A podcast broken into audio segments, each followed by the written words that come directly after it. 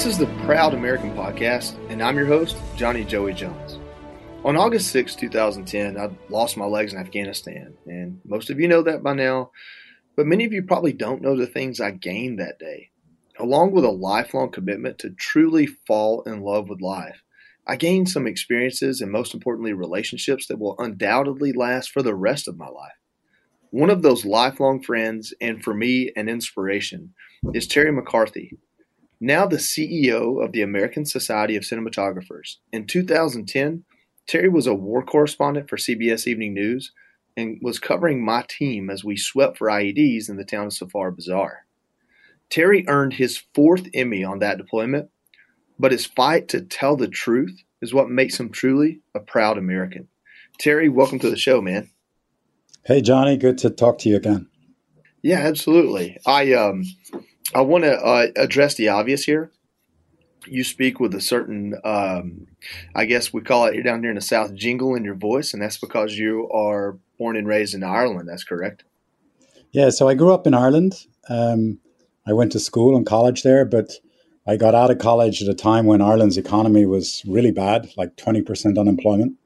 And so I did what so many other Irish people did. I came to the United States and largely made my career here. And that made me very grateful for this great country and, and a very proud American to the name of your podcast. No, absolutely, and that's a, it's funny. I like to break the fourth wall, probably more than I should, to be honest with you here. But I texted you, I was like, "Hey, man, you know, I know all the things you've done, but are you are you technically an American?" Or and so because you know it's a proud American podcast. But the more I thought about that, the more I realized, man, doesn't that really just speak to what this country is and and what it means to be a proud American? I mean, we've got um, you know, we're in the month of September here, and, and some pretty amazing things have happened in Afghanistan, and we've got hundreds of thousands of people fleeing that country, and uh, and and it's just the idea that this country serves as that beacon of light or magnet of freedom that people all around the world from some pretty good places still find a way to just call this home. So let me just say, you know, I've traveled a lot around the world. I was a foreign correspondent for almost 30 years. And the, the unique thing about the United States is that you can literally come from anywhere in the world and you can become an American. And it requires, you know, you've got to get naturalized and you pretty much have to take on board a set of values that this country represents, broadly speaking. But, you know, and I did that, you know, and I, I got my green card and then I was naturalized. I now have a US passport and I'm proud to say I am American. You can't do that with almost any other country. I've, I've been in Asia, I've been in the Middle East, I've been in Europe you cannot go as a foreigner to China or Russia or Nigeria or, or even England and spend 20 years there and say, you know, now I'm Chinese or I'm a Russian or I'm an English. You're not. You're always going to be a foreigner. And you may get citizenship, you may get the right to live there, you might marry somebody from that country, but you will always be a foreigner. And that's one of the unique things about this great country where you can literally become an American and it's it requires a certain acceptance of, of our way of life. But but that that is, I think, one of the great great glories of this great country. I love the way you put that, and and it took me a minute to realize what you were saying. You're not talking about the legality or the technicality. You're talking about how people view you, and, and I I agree with you. I I'm from a small town in Georgia, and you know there, I didn't know what a synagogue was until I was an adult. I didn't get to experience other cultures, but I never viewed someone I, I came in contact with is anything other than an American. Regarding you know, and I really um, maybe it's because of how I was raised, or maybe it's just how this country is. But man, I'm thankful for it, and um, and this is such a unique place. And we'll talk more about. I want to talk more about how you came to be the proud American you are. And um, I know you pretty intimately. There are only a handful of people uh, who saw me uh, in the moments that had not, people not taken action, I probably would have died. And you're one of them. And you're one of, of even fewer that, that saw me that day that I've stayed in contact with and become close to. And I'm going to put you on the spot a little bit. I found this TED talk that I did not know existed. And you talked about that day. And I just loved, I mean, when people ask Yeah, me, I did. It was a big day. I, will never forget it, nor will you. but, um, but that was your, you know, I thought, well, well, how much does that matter to Terry? Because it mattered a lot to me. And then I found that TED talk and it, and it made me reevaluate like, hey, this day was really important to me, but it was a tough day for a lot of us. We lost a Marine that day. And I started doing research, and I realized, man, you you had really you've probably spent a lot more time at war than I have. I can guarantee it. And I guess my question is going back all the way to 2003 uh, when you're driving from Kuwait to Baghdad in Iraq, covering that. Um, and you started, I guess, right after 9 11, going to Pakistan and Afghanistan. What, what made you want to do this for a living? So that's an interesting question. I, I had spent the first half of my career as a foreign correspondent in Asia, um, based in Bangkok and then Tokyo. And there were a bunch of conflicts there. You know, there were small level border conflicts between Burma and Thailand. There was fighting going on in Cambodia with the Vietnamese who had invaded with the Soviets and um, the resistance pushing back. There were military coups in the Philippines, and by a process of just being on the on the spot, you know, you start to do, uh, you know, war war correspondence, uh, and then when the big when the big call comes, you know, when we invaded Iraq, um, well, when when when first when 9-11 happened, you know, I was at Time Magazine, and they look around their roster and they say, well, we've got you know three or four correspondents who've done wars. Let's send them first, because it's a sad reality that correspondents that get hurt or photographers that get hurt in wars, a lot of them are, you know, on their first or second assignment. They they they're sort of a little bit too gung ho and they get out ahead of themselves. So you know, experience is, is important, and I I just kind of had it because I'd been in Asia. So they sent me to Afghanistan after 9-11 and we we saw the Northern Alliance push the uh, the Taliban out.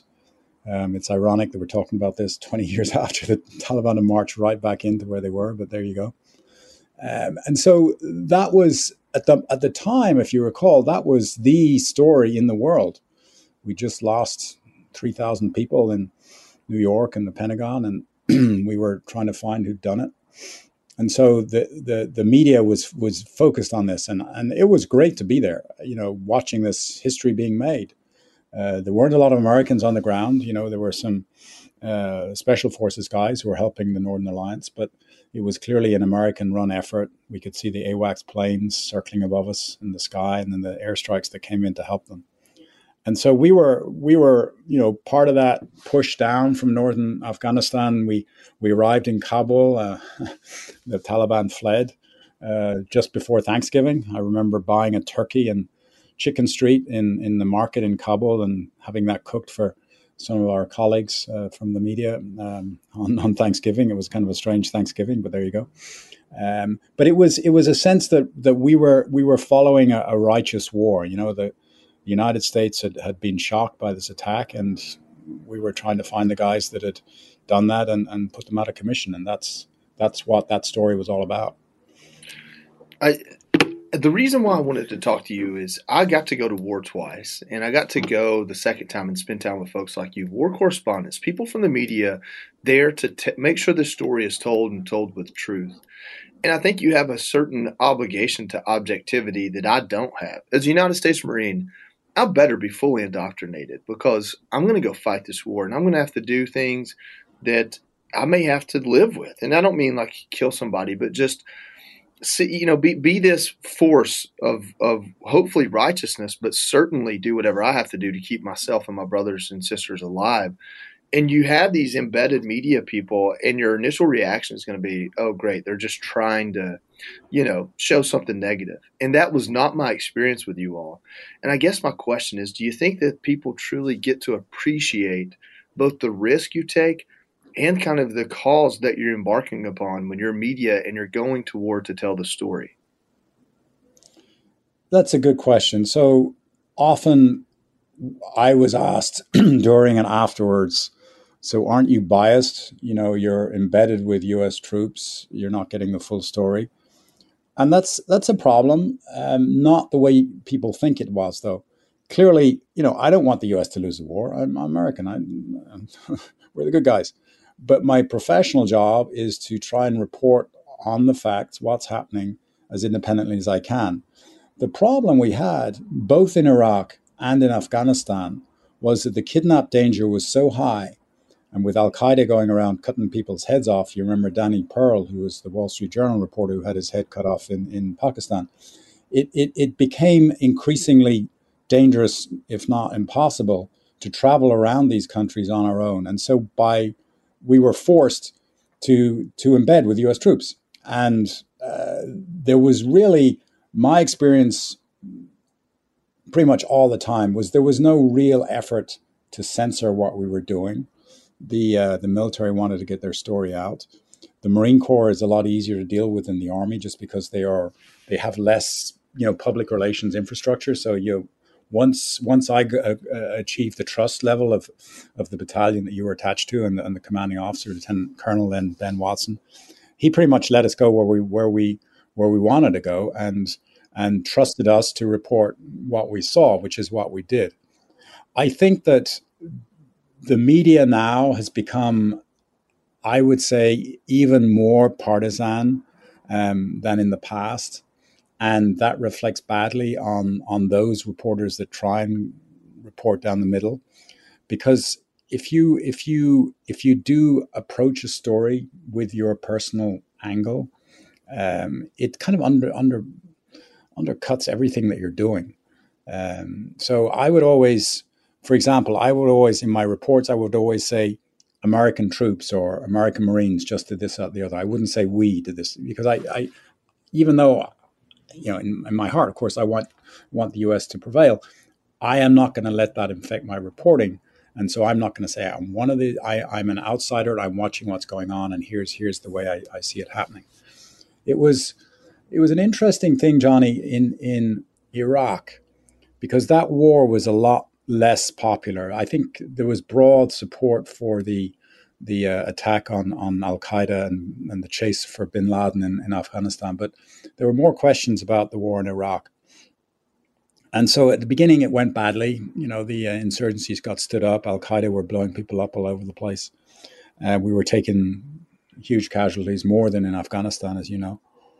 Um, but then, you know, they kind of turned it around. Um, and you had General Petraeus, who I think is, is, is one of the greatest generals we've had, certainly this in, in, in, recent years, um, paired with a very smart ambassador, U.S. Ambassador Ryan Crocker in Baghdad, who was a fluent Arabic speaker. And, and they turned around. They stood up the Sons of Iraq in Anbar province, where the Marines were based. Um, they took on Al Qaeda and they basically had them on the ropes. Um, but it took the media a long time to accept that because there was a certain line amongst some of my colleagues, sadly, which was this is a, a, a, unjustified war. Therefore, everything that we do from now on is also bad. Now, my position on this was I'm not going to legislate whether it was a good or bad decision to to invade, but I can tell you right now that you've got a country that's in ruins and you've got a lot of U.S. troops who are at risk. It makes sense to try and pacify the situation and you know return the country to a semblance of normality. And Petraeus and Crocker achieved that, and a lot of brave American soldiers who were doing counterinsurgency and so on. It took a long time for the media to change the narrative. Um, and I remember going out with Petraeus once um, and walking down the streets of Dora, which was a, you may remember, was a very dangerous part of southern Baghdad. Um, and we were able to show that people were back opening up stores and, you know, life was slowly coming back to normal. And getting criticized by some of my colleagues for, for supposedly being a, a you know, a, a, spokesperson for the U.S. military, and I said, no, I just went down to the streets and I looked at what the Iraqis were doing, and if you do that, you might change your mind too. So I think it's really important going both directions. You know, to keep an open mind. Um, if we do something bad, that should be also uh, broadcast. You know, sometimes we screw up, and Petraeus himself would always say, "Be first for the truth. Be first with the truth. If we make a mistake, we should admit it." But it also means don't bring your private agenda to the reporting um, uh, and and uh, uh, keep your objectivity. So I, I, feel quite strongly about that. On that on that topic, um, you know, when you were covering Iraq and Afghanistan, President Obama was famously and sometimes notoriously known for using drones, and we just had a drone attack in Afghanistan that you know we, we don't know yet. Um, what the outcome of that was or how good the intelligence was. And it's not to get you into a political corner, but um, I guess my question is there: Do you think that we're we're potentially falling into a trap of circumventing? Because I've heard you talk about this, how we fight wars, of circumventing. Like the way you explained it in your TED talk is, it's almost, and I agree with this. If this, I don't mean to put words in your mouth, but it's almost a responsibility to fight the war so you do understand the human cost. And I guess my question is do you think technology might put us in a position to where war is almost I guess too easy, and and the end result is you know, making those types of mistakes. Yeah, the, the, the point of the TED talk that there are costs to war was to emphasize that when you involve any country in armed conflict, there are going to be casualties. And it was, it was. I think uh, you might recall that film that Kathryn Bigelow made, Zero Dark Thirty, about capturing and killing um, Osama bin Laden. You know, that was a an exceptionally well executed mission where no U.S. forces were killed. But it because of the high profile nature of that target and the the publicity the film received, you got the impression that the U.S. Ha- is all powerful and has the ability to send in highly trained operators under the cover of darkness in these sophisticated helicopters, kill the bad guys, and get out, and there are no cost to the United States.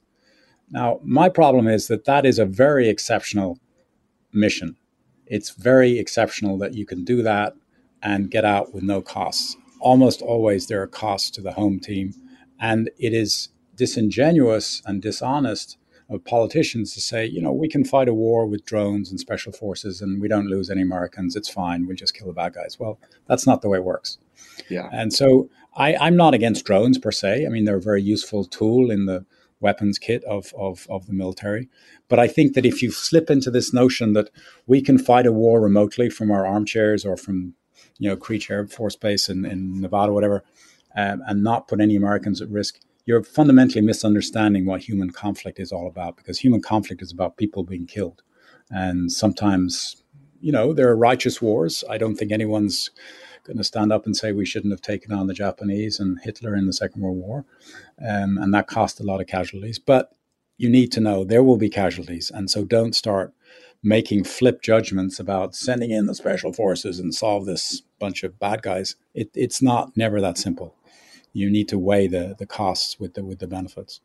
I think one thing Americans probably don't get to respect, and it's not their fault, is how much even the life of the enemy um, matters to us to take it. I guess is the best way to put it. I mean, it's the idea of let's go in and kill them all. Uh, sometimes, like you said, that's probably the right thing to do. There are certainly people in this world that I wish didn't exist um, because of the bad things they'll do. But any, you know, I think the heart of what you're getting at is we got into two wars. I don't think the American people for about 10 years even understood they were two different wars because the war chant was so obvious and strong. And we had a reason. We had a very important reason. We just celebrated 20 years uh, since we've put that behind us. Um, and ironically, just put that war behind us. But the idea that we can just jump on a bandwagon, it really what we're talking about is the is our responsibility to keep our politicians and decision makers in check because there is no such thing as a as a bloodless war. That's correct, and and I'm not the first person to say this, but there are very very few politicians in Congress who've had military service these days, and that's very different from the generation you know after the Second World War, where you had a lot of a lot of senators and congressmen, and even president who served in the military. That's that's uh, I think you know there's a temptation there for people who have no experience of war to say, well, we can we can handle this. We're the greatest nation on the earth, and we can handle this. Well, yes, we are, but there are still going to be costs. Well, I want to take a quick break and talk about some some things that are more specific to your and my interaction, and uh, with the last little part of this podcast. So let's take a quick break, and we'll be right back. Fox News Radio on demand on the Fox News app. Download the app and just click listen. When you swipe left, you can listen to your favorite Fox News talk shows live. Swipe right for the latest Fox News Radio newscasts on demand. Fox News Radio on the Fox News app. Download it today. All right. we got into some heavy topics there and probably as much theology as our own experience this idea of when do you go to war and how do you do it but more specifically you and i spent time together in afghanistan and um, and it was a different war than Iraq, and it's one that we probably fought for more than a decade longer than we should have. It's so you know I tried to explain to people we pushed the Taliban out of Afghanistan in 2001, and essentially, in my opinion, we did it again when I was there to a large extent. And I felt like politics probably stopped our ability to claim victory there, uh, domestic politics even. And I really wanted to give you a chance in this podcast is there a lesson learned either from war or in Afghanistan specifically that you saw as a journalist covering it that you feel like just has not been highlighted or spoken or or even ignored purposefully? Is there something that you think the American people should hear they haven't had a chance to about this war in Afghanistan specifically? Johnny, I would say that the war in Afghanistan is a really good example of the bigger problem that this country faces with its foreign policy in general, which is we didn't understand Afghanistan when we went in, and we didn't understand it when we left, and that both both led to problems. And I think that the bigger issue here is, and, and what's driven my career for 30 years as, as a reporter overseas, mostly for American media, has been this this this desire to help inform the American people better about foreign countries. Our footprint is the biggest footprint in the world. We have an enormous military, we have enormous capabilities. And, you know, we took on the Japanese and the Germans in the Second World War, and we basically uh, won that war. Uh, we can do these great things, but we need to understand the situations we're getting into. Uh, we had a pretty intimate understanding of Germany, and, and we learned pretty quickly, you know, what made the Japanese tick. And, you know, critically, for example, we didn't depose the emperor at the end of the war. We realized the Japanese needed a symbol to get them back together again, and now they're a democracy and one of our allies. We had no clue what we were getting into in Afghanistan. From the very beginning, we were chasing Osama bin Laden in the caves of Tora Bora, and we didn't realize that our supposed allies, these warlords, were actually talking to bin Laden and taking money from him to help him escape to Pakistan. We didn't even understand that that would happen, but that's their culture, right?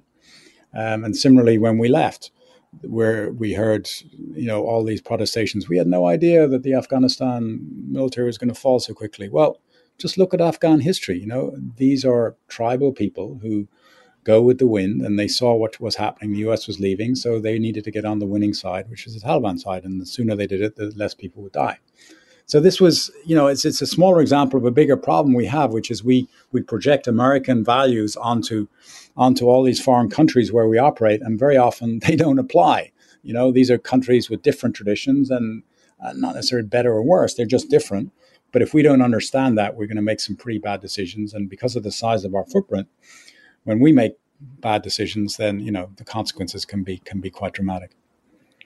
I think you're absolutely right, and, and, I think we we probably don't report on that enough, or or at least in today's world, we we focus so much on, I think what is a partisan fight, you know, the decisions made, and, and this was bad execution, and we don't take that thirty thousand foot view and say did we ever understand what we were getting into to begin with? And um, you know, the Taliban's going to do a good job, I think, in their messaging to do to position themselves in a place like maybe in North Korea, to where they've got at least their answer for every criticism. And, and I think that's that's what's going to be bad for us is that they're going to position themselves in this way that that it makes it hard for us to acknowledge the obvious, which is that internally, domestically, they're probably going to wreak havoc, but um, outwardly they're going to find partners and and probably put themselves in a way to look legitimate. I think one of the things that we probably don't have time to get into is this idea of how they recruit and is there a bloodthirst among the youth that they're going to have to satisfy to keep their power.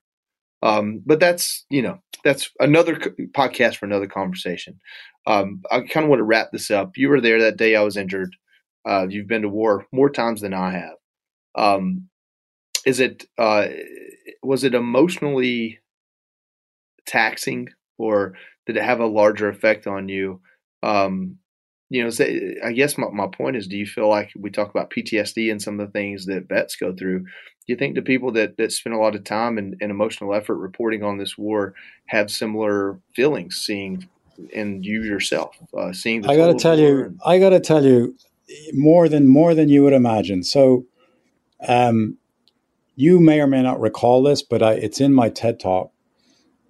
After you were hurt, they took you to the mobile trauma unit on a gurney, um, waiting for the helicopter to come in and evacuate you for medical care. And the commanding officer was there, Colonel, Lieutenant Colonel, and Ben Watson. And he went in, and, and your eyes were fused shut from some shrapnel you took in your face, so you couldn't see, but you knew your legs were gone. And Ben went in and he he I believe he held your hand and he said, um, "How are you doing, son?" And the very first thing you said was, "I'm sorry, I screwed up, sir." Now, when I heard that, I teared up, and not only that, but some months later, I was in Washington, D.C., and I met my brother um, for dinner. And we were chatting about stuff, and, and he said, So, what was it like in Afghanistan when that poor guy, the, the explosives guy, got, got, got blown up? And I started telling him the story. And in the middle of dinner, I just cracked up and I was crying right in front of, in front of my brother. And I had no idea that that was all stored up inside me. So, you know, uh, you go through these things and you, you, you, you suppress them and then they come out and you deal with them one way or other. But there is no doubt you cannot go through experiences like that or witness experiences like that without some emotional cost. And I know that in the military, it's been hard for a lot of guys to admit it. And frankly, for war correspondents, it is too. And uh, I think it's it's you know everyone has to find their own way through it. But yes, there is an emotional cost there, and you know I will never forget that day. Uh, it was a that was a big day for, for for a lot of us, and your your colleagues too. You know because we interviewed some of the guys from the unit there about what had gone down, and they were all they were all very emotional as well. And you've probably seen that on the TV footage that we we showed. Well, I just want to thank you. I want to thank you for being there, for fighting to tell the truth. I'll uh, I'll post links to the TED Talks. I think it's important, and, and I didn't mean really for us to circle around it, but it's what we share in common. Um, and I just want to thank you so much for for fighting to tell the truth in your career, and um, and for being there not only for me but for our country in that way.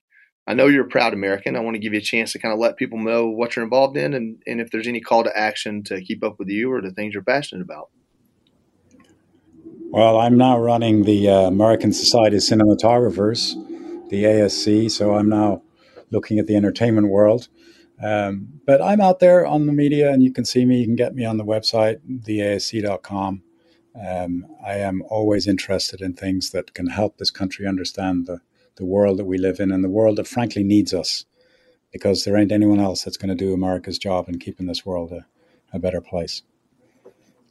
There you have it. I appreciate you, Terry. Thank you so much for coming on, and I look forward uh, to the next conversation. Maybe we can tell some stories about running marathons and other things we've got to do. Yay, be my pleasure. Let's do it. Take care, brother. Bye now. Terry McCarthy chose us. He has literally traveled the world he speaks the, the languages and has seen the best and worst of what this world has to offer. Yet, in his pursuit to tell the truth, he found this amazing country to be his home and his people. I believe we are the greatest country in the world, and I'm proud to have Terry McCarthy as a friend, brother, and fellow proud American. To hear more stories like this, visit foxnewspodcast.com and be sure to check back next week for a brand new proud American story. I'm Johnny Joey Jones and thank you all for listening.